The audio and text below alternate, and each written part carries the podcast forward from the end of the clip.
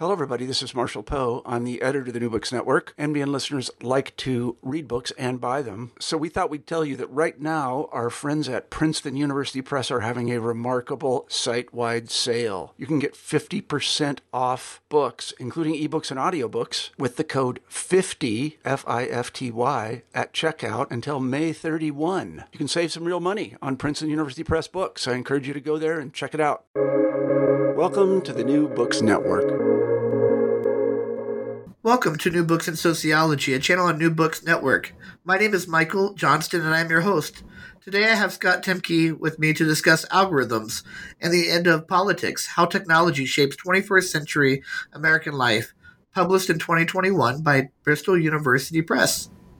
Dr. Timcke is a comparative historical sociologist interested in the study of race, class, technology, and inequality. His approach to these topics are greatly shaped by South African and Caribbean critiques of the Anglo American liberal tradition. Presently, he is working on a series of projects broadly aimed at retheorizing what sufficient democratic infrastructure looks like through bringing Southern materialist perspectives to bear upon issues greatly shaped by modernity. Most of Dr. Timcke's work involves archival methods, historiography, and eco- econometrics. He ran a two year multi site ethnography from 2006 to 2008 and conducted a national survey in 2019. He also has a growing interest in how computational social science methods can be used to help inquiries in political economy. Dr. Timcke recently held a tenure post at the University of the West Indies. He has a PhD in communications from Simon Fraser University and a master's and bachelor of arts degree in political studies from the Uni- from a university in South Africa. Welcome to the show, Dr. Tim, Timcke. Thanks, Michael. That's a great introduction. Excellent. So, to, to start off our conversation today, how did you come about this project and, and, and what um, attracted you to looking at algorithms of, uh, uh, of technology and, and, and its draw towards you know 21st century American life? I mean, I think that there are sort of a couple of vectors that brought me into this project. I mean, the first thing is that it sort of is an outgrowth of a previous work that I did. I, I, did a book in 2017 called Capital State Empire that looked at the role of capitalism and how capitalism creates constraints. And I said that this sort of characterizes uh, the American imperial mode of living, how sort of Americans live in you know empire today you know and it's sort of its various aspects regarding like the security state's encroachment on digital and civil liberties the, the historical impulse to weaponize communication technologies. There's sort of this general sort of ecosystem of digital coercion that we sort of see at the everyday level. I mean, to speak a little bit about, you know, uh, the everyday experience in the United States, we see how sort of black people, for example, are heavily surveilled, how they're heavily targeted by security forces. And these are the types of things that sort of brought my attention to algorithms. How do algorithms start to mediate these relationships? What do they show? What do they cloud? What kind of role do they play in organizing, shaping, determining, uh, and maybe in some cases creating emancipatory moments so that we can have, you know, ideally better ways of living. And at first glance, when I think about technology, I, I think that oh, it must be innocent. Uh, it's just it's just technology. It's just entertainment. It's fun. It's leisure. But one of the things that you uh, just brought up in in your introduction of this book is that um, it can be coercive. It can uh, have some dangers. Could you talk a bit more about how it's not as innocent as it may seem at first glance? Yeah, I think we generally in communication studies we have this idea that more communication equals better, right? We have we if we're in any difficulty, if we talk to each other more, problems will get resolved. I, I think that we, there's a little bit of value in revisiting that, that set of assumptions. Sometimes more communication can be worse. And I think the same thing is sort of generally true with technology sometimes. Sometimes the more we add technology to a problem, we end up misunderstanding what the problem actually is. We tend to look to technology as some sort of messianistic impulse that can solve the problems that we have without sort of really understanding or attempting to understand their social quotients, what types of social elements may be at the heart of the problem that we're now trying to apply technology to solve. In other words, what I'm trying to say is that oftentimes there's a conflict of domains. We want to use technology to solve social problems because often the resources we have to solve social problems you know, is either evaporated or too constrained or simply isn't feasible in a, in a particular set of circumstances. And so we turn to technology as just this, this hammer and this tool to try accomplish and make progress. Uh, but sometimes it's a misapplication, I think.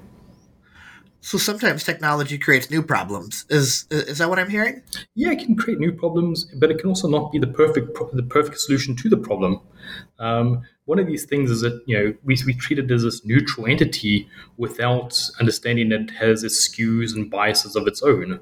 We tend to think of so in the case of algorithms, that's just it's just math. Uh, but these things have you know not necessarily intentions, but they have ramifications. They distribute and skew and allocate resources in ways that sometimes are a little bit imperceptive to the everyday person. And so we see this, for example, when it comes to sort of like how uh, algorithms are involved in racial bias or sentencing um, software, that these things can sometimes end up uh, uh, working against people who are very marginalized and very vulnerable. But at the everyday level, we say, oh, well, this is a neutral technological entity. There's no human actor involved. You know, of course, the, the solution is going to be just. But I think that that's mistaken. And, that's where, uh, and that's where you're getting at as technology being a way to reshape not uh, not only politics but also the daily life of Americans, right? About how it was designed uh, with innocence, but having real impact. Technology having a real impact on our everyday interactions and on uh, political outcomes, right? Yes. So I call this the great simplification, and I sort of mean it in sort of two senses. Uh, if we take, take just an example as a metaphor, we have sort of Google Maps, right? And we use it as a, as a day to day navigation device. Google Maps provides us a set of driving instructions. We want to go from point A to point B, uh, and we follow these set of instructions fairly easily and it sort of gives us a sort of path, it guides us along. And it's sort of very simple, it's very user friendly, it's very helpful for us to, to use. And it's that, that sort of ease of use that we embrace because already life is very is very incredibly complicated. Uh, so every type of convenience that we have at our disposal, we want to embrace. So there's a great simplification with our technology processes to try and make life a little bit easier, a little bit more uncomplicated. At the same time, though, and this is a bit of the, the, the paradox over here, while these things are becoming simpler, we ourselves are losing our ability to evaluate what they in fact are doing to us. We, you know, how many of us are coders? How many of us understand the math behind the GPS software that navigates these platforms? How many of us can actually build and assemble these devices that we use on a day-to-day basis? So this great simplification is coming with a great cost that we sometimes don't even know the intimate details of the things that are guiding and routing us along along life. And so the question becomes, how sure can we be about what we're missing out on? To go back to the Google Maps uh, example, there may be great restaurants along the side of the road that we just aren't able to access or see because a path is being set for us and the simplification is a product of, of this technology being one dimensional. You mentioned that in your book that it that it's one dimensional, meaning I think that uh, that it, it doesn't have a mind of its own. It's it's information that is based on input that then results in an output to a uh, to a person or a set of persons based on keywords, based on uh, based on historical uh, patterns that users have put into a system that results in in a unique uh, outcome for them, right? So, so what's missing from this uh, economic approach to making sense of society? Well, I mean, what is this one-dimensional path? I mean, I think you've you've got a you did a great description over there. I think what we're doing is we're investing a considerable amount of computational reasoning, you know, uh, and giving them automated and substantive decision-making power over our lives and what this ends up doing is foreclosing politics. The more we automate our decisions about like how public spaces to be organized, how societies are developed, it limits our ability to engage in the politics required to solve most of our problems. The vast majority of our problems, I believe, are political ones, not technological ones. It's a question of how do we resolve uh, political problems who has power, who has the power to do what, who is entrenched and doesn't want to do anything, you know, the, the basic questions of who gets what, why, and how. And instead, you know, by investing so much in like this one this one dimensional, this flat understanding of how to change uh, systems, structures, relationships, we don't have at our disposal. We, we sometimes forget that politics is about rewards and distribution. Who gets things and, and for what reason? The more we organize our, our politics around automating those decisions, you know, what guarantee do we have that the people who design those systems aren't going to use it to reward themselves? So these are sort of we sometimes don't think in with great texture about these questions. You know, particularly when you see like this this general like enthusiasm for technology. Again, I use this idea that there's a lot of messianistic thinking over here. If we just apply you know this widget or this gadget or this code or this piece or this algorithm to the problem, it'll sort of automatically or you know it'll greatly simplify the process and make it easier for us to understand the problem. But I think you know, as my previous remarks show, I think the exact opposite happens. Yeah, it's uh, life is more complicated than a simple exchange of here. Let me put this in and, and see what comes out. The the the exchange system that the economy often has. Uh, I, I, think that uh, what's also important to add to the equation would be qualitative methods or qualitative ways of understanding.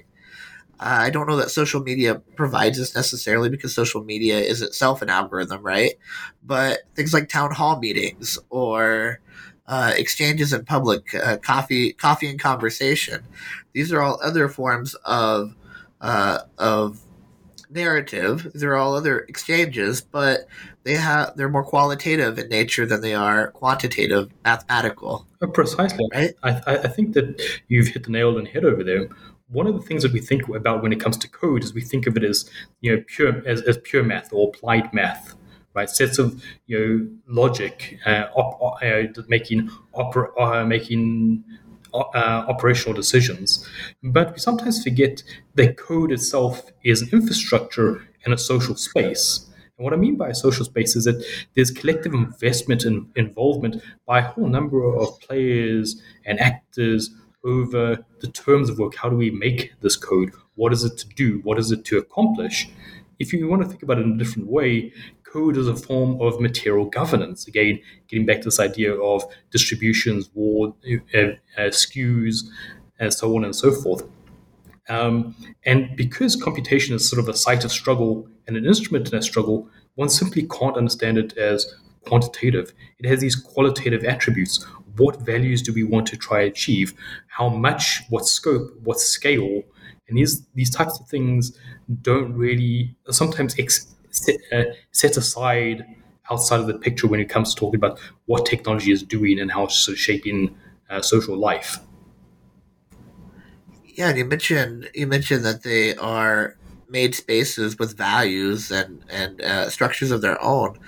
So they are contestable spaces that are constructed and, and reconstructed. Uh, right, I, I see something in there with the where where it's not just a space that has one meaning, but it continues to have meaning that is remade. Yeah, precisely. And again, if we have only some some of us partaking in these conversations or these questions of design and application, well, then we're missing out on a large part of what the general population wants, what the public interest happens to be, what the social goals happen to be. One of the things that we is, is that code is often said, oh, it's elite enterprise, it's a technical language that only people who have been well trained. You know, not to stretch the metaphor too much, but it's almost become a, you know, it's almost seen as a priesthood. Those who know will speak to the issues, and that, and us and us in the pews will just listen and take our cues from the people at the at the front of the stage, right? And I think that that sort of like that hierarchy about who who speaks and who listens, you know, is very exclusionary. I mean, I think one of the things just to sort of add, just to add to that is that we're trying to talk about like what I call the social question, you know, I, I, think it's rather than talk about social problems, like how, you know, that leads us to think that these things have immediate solutions. We need to think about social questions. How do we understand the phenomena around us and what kinds of ways of conceptualizing them may lead to better ways of uh, approaching them? So I think that when it comes to technology and a social question or computation a social question, we need to think about, you know, how is our society organized and how and what role does code, computation, data, algorithms play in advancing that mission, the public interest, or uh, hindering it. So now let's get into a bit of, uh, of politics. What are the reactionary tendencies that that you think comes from ruling class? The yeah, what's their how does the ruling class tend to uh, react to this technology, to algorithms, to the uh, landscape that you mentioned in this book? Well, I mean, I think that sort of requires us speaking a little bit about the broader picture of what's going on in the, in the United States. And I mean, I don't want to sort of belabor the point, and it's sort of very hard to sort of get you know, graphics and um, charts sort of up on a podcast. But I think we need to just recognize more broadly that technology and technology companies are where the power resides in the United States. These are the engines of growth, these are the engines of wealth, and so people who, who are the shareholders of these companies have tremendous sway and clout, and they you know uh, are able to accumulate a massive amounts of wealth, which they are then able to spend in the political process. You know, more broadly, it's a truism that you know the United States is a capitalist society that shareholder value is maximized by law, and that these companies that you know Microsoft, Google, Apple, so on and so forth, their sole purpose is to work in the technology sector, but to maximize shareholder value to try and make an exorbitant amount of profits. You know, profit in the technology sector some of the highest uh, in in the world, and that's why these companies are so highly valued. Now, they do provide goods and services, and many of these goods and services are incredibly good. They're useful. People use them because there's a great utility to it. But at the same time, it often comes with a high rate of profit that goes to some and not all of us. And the problem then comes when people like George Bezos, for example, and just to sort of use him as an example, then start to invest the money that they accrue from Amazon into the political process, and this sort of starts to have a de-democratizing effect. Yeah, so all the, the values of the American society, all the good things that are promised, you know, equality, equality, justice, fairness, you know, start to then be eroded and corroded. And I think that's a bit of a problem over here. You know, it's also a problem because we it's not that we it's not like like we can just simply stop using these technological goods i think that that idea is very foolish because obviously these things have great utility. It's a question of how do we ensure that these companies are a bit more fairly organized and the fruits of these companies are a bit more fairly distributed uh, so the uh, it's the power of special interests and the and the technocrats having an influence on on overall values and beliefs that are put out to the to the masses, and only and having a limited number or a limited type of people who have the ability to to influence that narrative. Yeah, it's and again, you know, people. You would take George Bezos for example. Spent incredible amounts of money over the pandemic with Amazon uh, at the same time, he's used that to buy the Washington Post, or he previously used the profits to buy the Washington Post. So he's able to construct the narratives that sort of lionize his position to say that, well, we need capitalists because who's going to create these technologies if it wasn't for the capitalists at the helm? But I mean, we, we forget that it's not George Bezos making Amazon it's ordinary people who are putting things into confinement at, at, consignment centers, who are driving trucks, who have designed the code to ensure that your goods go from the uh, across the supply chain and end up at your house. There's an incredible number of people working in a very organized, coordinated fashion to ensure that the good that you get or that you've asked for, that you've requested, gets to your front door.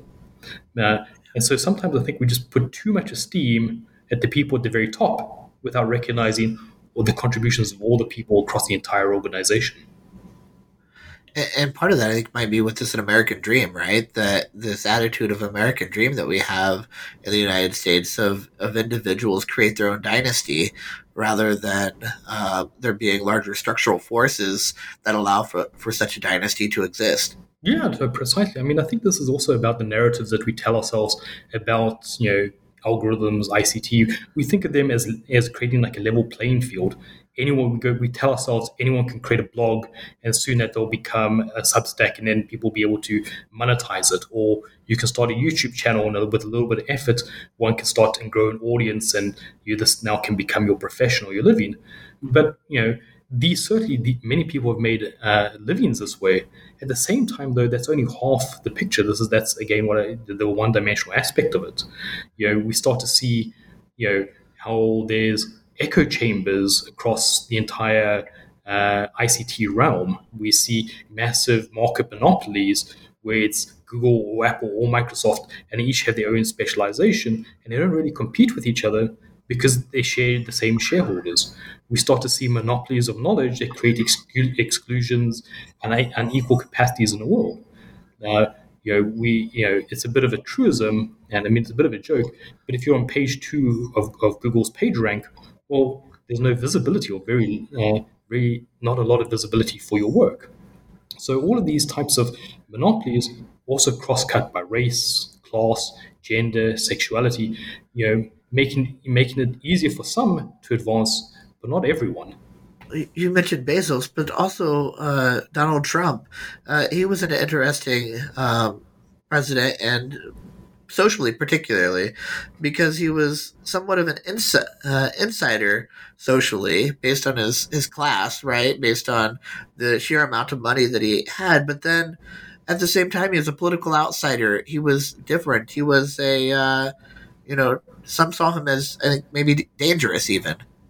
Yeah, so I mean, I think there's a couple interesting features about Trump, sort of as a phenomenon, as a person, and sort of the types of politics that that he goes that that he sort of perpetuates. I don't know if we'll be able to get down to all of these types of things, but the one thing that I'll say is that he does sort of, to me, from someone who's outside, from someone who's you know watching from abroad, he does seem to represent a kind of uh, Caesarianism, the idea that if you just allow one person to come to the fore, he, they can clean up uh, politics. But I think that sort of misunderstands, you know, the types of crises that come about. So um, we can sort of recognize that the United States is stuck in a bit of a stalemate politically.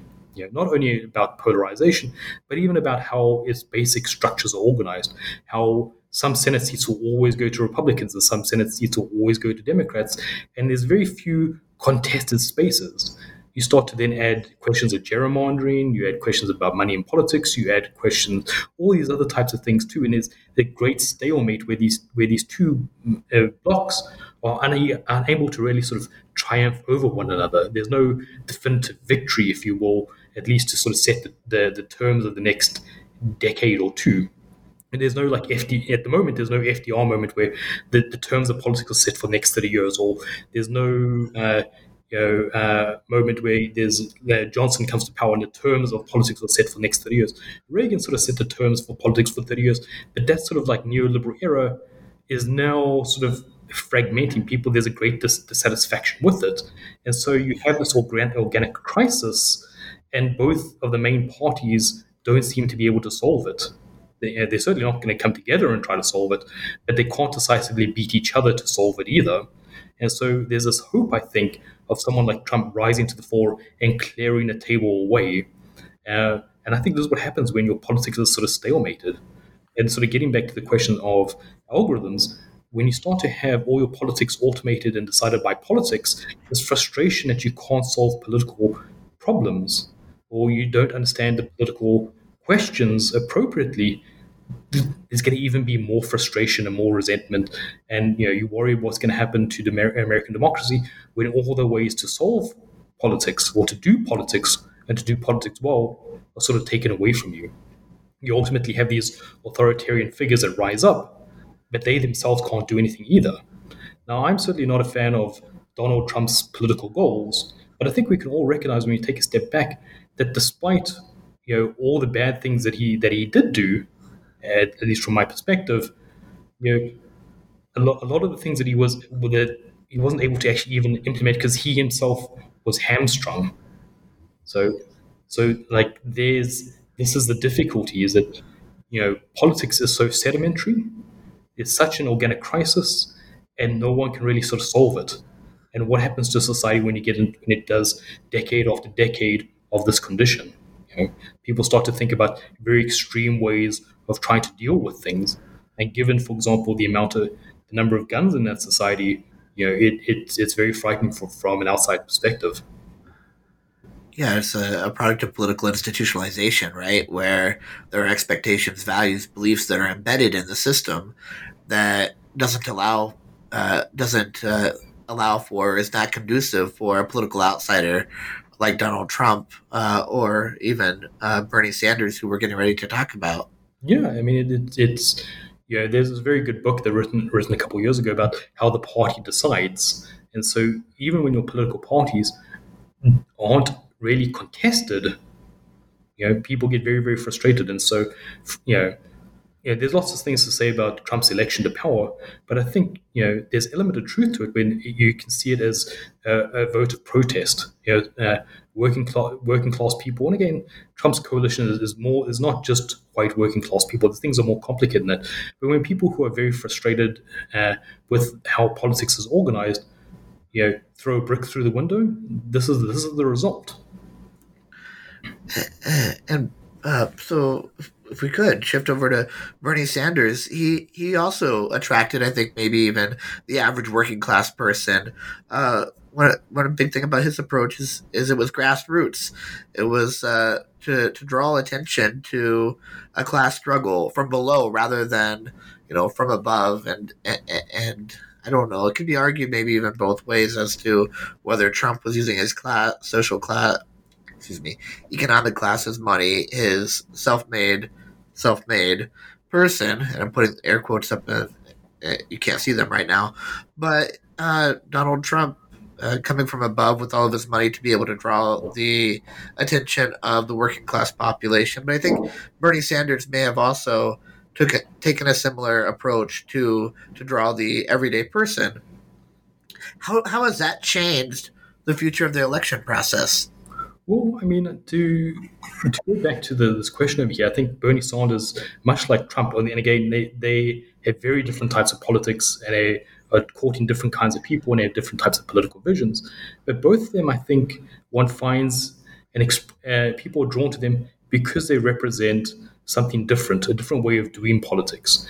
In Trump's case, you know, that, that there to clear the table and start afresh with sort of like the businessman, you know, that, that kind of trope. Um, you know, in, in his case, he claims to be he claimed to be someone who is uncorruptible because he already had the money. But one forgets that one needs to be corrupt in order to accumulate that, amount of money in the first place, right?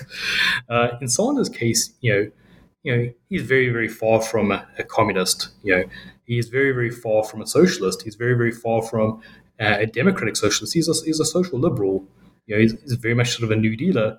And what his basic play is like, we should try to decommodify healthcare, or at least we should move the the, the price point from uh, you know from the point of service somewhere else. We should try to fund healthcare through t- you know an expanded tax tax base rather than doing it at the point of service. So very very you know like from the European perspective, would be a very very meek program, but in the United States, in that, in that particular political spectrum, this is seen as sort of a radical approach. And so, you know, to the extent that you know you have, uh, you know, socialists in, in support of Sanders, it's because that's the only game in town at the moment, right? There's very there's, there's very few other people who have the clout, the name recognition, the credibility to try and make these kinds of cases. The thing I find very fascinating about Sanders is you know his ability to always try sort of center a movement first. You know, it's not me, we. He you know, he, he, has these types of slogans that he uses on a day to day basis. I think people, you know, get uh, gravitate to that because you know, in the, in in the politics, right? Get in American politics from the outside, we always have these tropes of like the pork barrel politician or someone who's very interested in transactional politics, like the idea of you know Schumer, you know, someone always doing inside deals over here. Where Sanders, on the other hand, has this persona that is much more transparent about, much more about trying to advance common interests rather than you know you know uh, a, a, more narrow set of interests. I think people you know galvanized towards it. and part of what allowed people like, to uh, to gravitate towards it was uh, an environment where it was unsettled uh, politically and economically.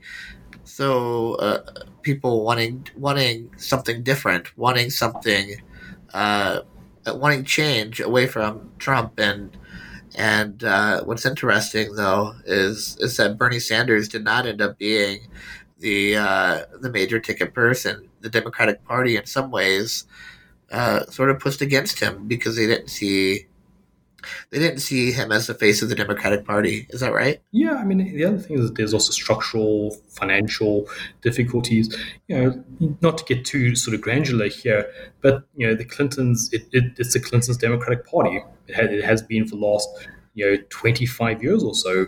They've been able to put you know. Uh, I really dislike this term, but it's, it's, a common term in the United States. They've been able to put their surrogates in positions of power, you know, and through you know planting supporters in key positions, they're able to sort of ensure that the party more or less does their bidding. Not to sort of make it sort of conspiratorial, but this is how politics works. You know, this is the nature of, of how political parties organize and mobilize and deploy uh, support. I think one of the things that when it comes to Sanders in his 2016 run, you know, is that where there's this whole you know belief that Clinton was going to Hillary Clinton was going to be the Democratic nominee. That this is a fait accompli. This is something pushed down from a top. You know, for the average Democratic Party supporter, regardless of whether they were in the, Clint, the Clintonian mold. You know, I think there's an element of that that didn't quite sit right. That you're told that it's this person's chance, and I think that sort of offends the American sensibility about like you know we should have a fair and open contest about who's going to represent us. And uh, are we still experiencing, as a result of of, the Trump era, uh, an institutionalization of his hierarchy? Uh, and, and will Donald Trump, you know, exist in politics for decades yet to come?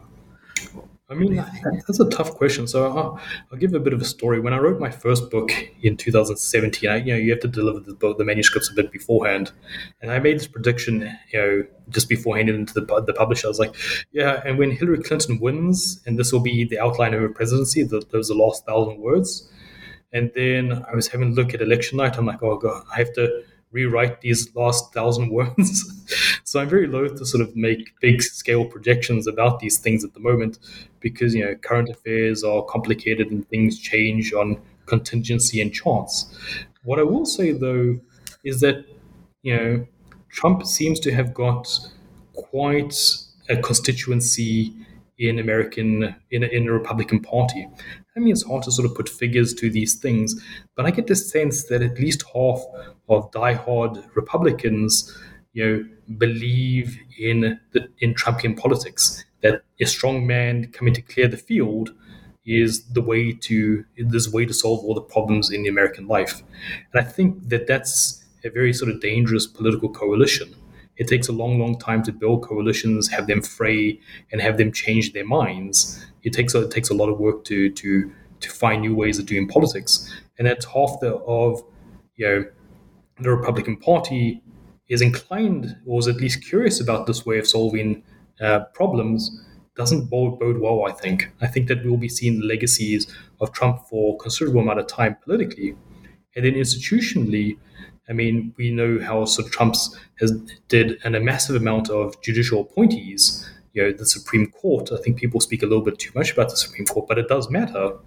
You know, these things are going to have long tail consequences that will be, I think, haunting or you know, shaping American uh, politics for 20, 30 years. I don't think it will ever have the same type of peak as it did in 2015, 2016.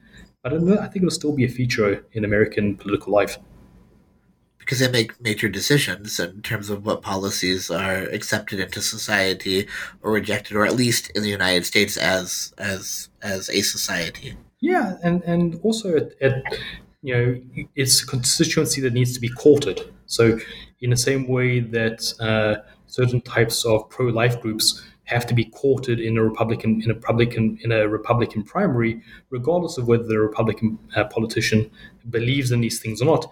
He still has to court that constituency, And I think the same thing is going to be true for people who support Trump at the moment. Their constituency, you know, so people will have to speak to them, even if they don't really want to seek that support. They only need that support in order to to move forward. And I, and I think those types of messages will be around for a long, long time. So now let's get to uh, a, a, little bit of a different topic about misinformation and practices of misinformation in journalism and uh, uh, particularly online journal- journalism in a modern society.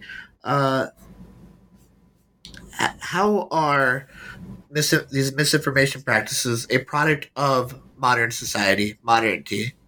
I mean, I think the one thing about sort of capitalism, and to speak about this sort of very directly, is capitalism itself is a kind of misinformation. And not to get you know over philosophical at this point in time, but capitalism requires us to misidentify uh, the sources of value in our life. We attribute you know things to uh, the skill of the business rather than the people who build, uh, you know, well, in this case, you know, uh, computers, code, data, so on and so forth. We tend to misascribe where value, the source of value, comes from. And so this, is, I think, is one of the basic you know, questions of misinformation. We give a lot of we give a lot of esteem. We lionize the rich, we lionize the wealthy, and say that they are the wealth creators. That's a term that's sort of very common in the United States, forgetting that they don't build things. They they don't make things. They may make decisions, but those decisions are you know complicate are complex sets made by many people who have provided a set of inputs. It's not like one person is making a decision. There's multiple management teams, multiple sources of data entry. So decisions are the result of multiple people working to decide how things ought to move forward. And so, like, we have a fundamental misunderstanding of where value comes from, where what is worth pursuing. You know, the thing, money is a means to an end, not the end itself. And so often in the United States, we, you know, the, the relentless accumulation for its own sake. Uh, you know, bigger house, a bigger yacht, uh, more money, you know, so on and so forth. There's this, all this sort of flash keeping up the, with the Joneses, where the real source of value is the quality of friendships, of the care that you have with the people close to you, the leisure time to pursue um, the things that make you happy. Yeah. So ultimately, as soon as we start to be become so preoccupied with one thing, in this case, wealth, it sort of is to the detriment of all the things we actually could care about. Again, it comes back to this idea that wealth is one dimensional. So it's and this isn't brand new, right? This has been occurring since the Industrial Revolution, since the late 1800s, uh, early 1900s, and beyond into into today's economy. Is that is that accurate? Yes. No. I mean, I think one of the things about sort of capitalism is it's a very sort of enduring system. It's been around for 200 years in its current form, and you know, 200 years you know in a, in a previous form before that one of the things about like capitalism more broadly, and this to get to your question about sort of journalism, is if you have a look at how questions of labor or class are dealt with or not dealt with in the United States, these things are hardly ever raised. When it comes to sort of our major sociological categories, uh, race, class, gender, you know, we see a lot of questions about gender and we see a lot of questions about race, but we see very, very few questions about class. Class is sort of very much the invisible element in American in American life. People are very open, very willing to talk about those other two, and then even subordinate you know, things that sort of are equally important, you know, like sexuality, so on and so forth. But you know, class is very much a missing component, and I think that's sort of for a reason. If you have like major journalistic enterprises that exist to make money first, and they just happen to be making money in the news business, well, are they going to be talking about you know unionization drives? Are they going to be talking about class matters? Are they going to be talking about like how people are poor? Or they're going to be selling the narrative that if you just work a little bit harder, you too can have a bigger yacht, you too can have a bigger yard?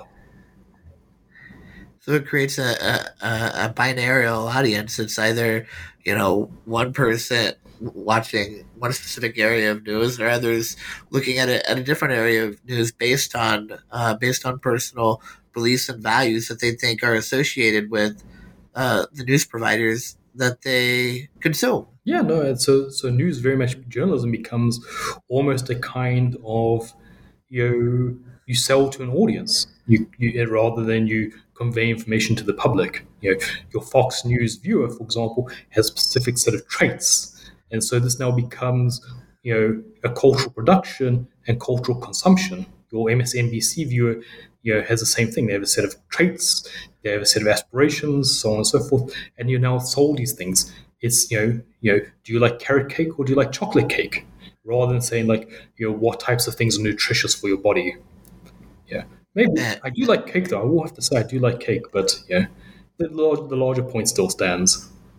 And in this case, the thing that remains hidden for these uh, news providers would be class, right? Because it's taboo to talk about that, as you as you just mentioned. Yes, yes, and without sort of understanding class, questions of labor, we misunderstand a good portion of the United States. And this goes back to sort of like the types of foundational myths about the United States that, that there's this open frontier, that everyone can be, you know, that European class structure doesn't exist in the United States. There's no aristocracy. Everyone can become their own man.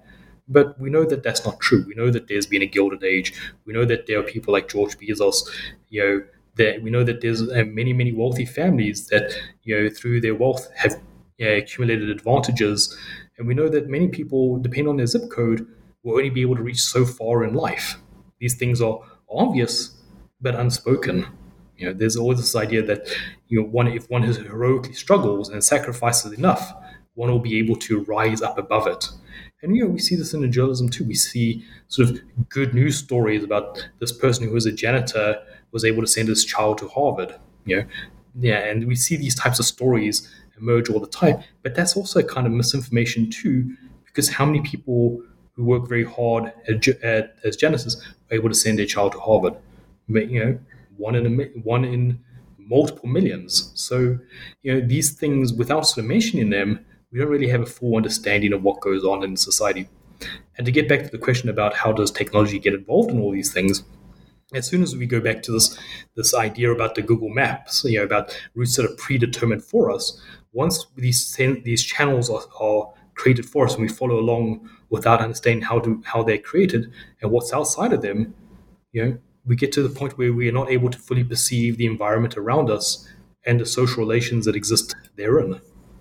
Yeah, the and the, and uh, the interesting piece about how how the United States is believed to not have an aristocracy or uh, you know an, a, an, elite social class of people, uh, kings and queens, and and uh, uh and all of that in the United States, but instead a a gilded age in which uh, uh, a wealth is what brought people to the top and gave them great uh, ruling power. Uh, yeah. So, do you think that there that the social class in the United the social class in the United States of the ruling elite was gilded through through wealth? Do you think that uh, it takes a similar path as as the uh, European aristocracy, uh, the same the same type of power, or just okay, not the same path, a different path, but a similar form of power that they have as a result of economic class that gave them access to social capital, cultural capital, and uh, the ability to create change. I mean, I, th- I think in summary, you know, American bourgeois life is very different from European aristocratic life. That said, the types of social inequality that comes about is exactly the same. I remember reading a, a graph that of wealth distribution in France in 1760 you know, to 1790 and looking at wealth distribution in the United States in 2016, and the top 20% in the United in the United States owns as much wealth as the top 20% in uh, France at the same amount of time just before the revolution. So the, the same types of gradients where you know 90% of people own very, very little, and you know the, the top 10%, the top 1%, the, the top you know 0.001% own enormous amounts of wealth. You know they have because others have not, and these types of functional equivalents are exactly the same. Now, the question is not about like the, how what types of goods we have because I'm sure you know we have fridges and, to- and toasters and people in France didn't have those types of things. But the question is, do we have a, the same level? Do we have a greater say in our society as you know the ordinary French peasant in 1760. And the question is, not really. And so, what use is having fridges and toasters if we don't really have a, a genuine say about what kinds of technologies we want to develop and why? And then we also have a political infrastructure that argues for a democratic republic that is giving say to the people, whereas in an aristocracy, the uh, the have-nots, the peasants, weren't really expected to have any influence over over their communities. And this gets back to this idea of misinformation, right? Because there's a difference between the stories we tell ourselves and what's really sort of going on. And again, because of, you know, if we get to the point where algorithms start to make you know, all of our decisions and start to channel us to see some things and not see other things, we, we won't uh, we soon lose the capacity to realize how much the haves have and how little the haves have not. Yeah, and it almost becomes an illusion, right? It's just short of, uh, brainwashing. Yeah, yeah. In, in Marxism, this this sort of phenomenon is called mystification, and I think our social relations are very much mystified. We're not able to fully perce- perceive what's sort of going on, and while narratives and stories are very useful for us to help organize our lives and make sense of them, you know, there's also a difference between what we tell ourselves and what's actually happening. So, are algorithms the new opioid of society of the masses? I think that they certainly do start to structure a society in a way that you know those who have power and wealth are using algorithms to continue to get more wealth and power.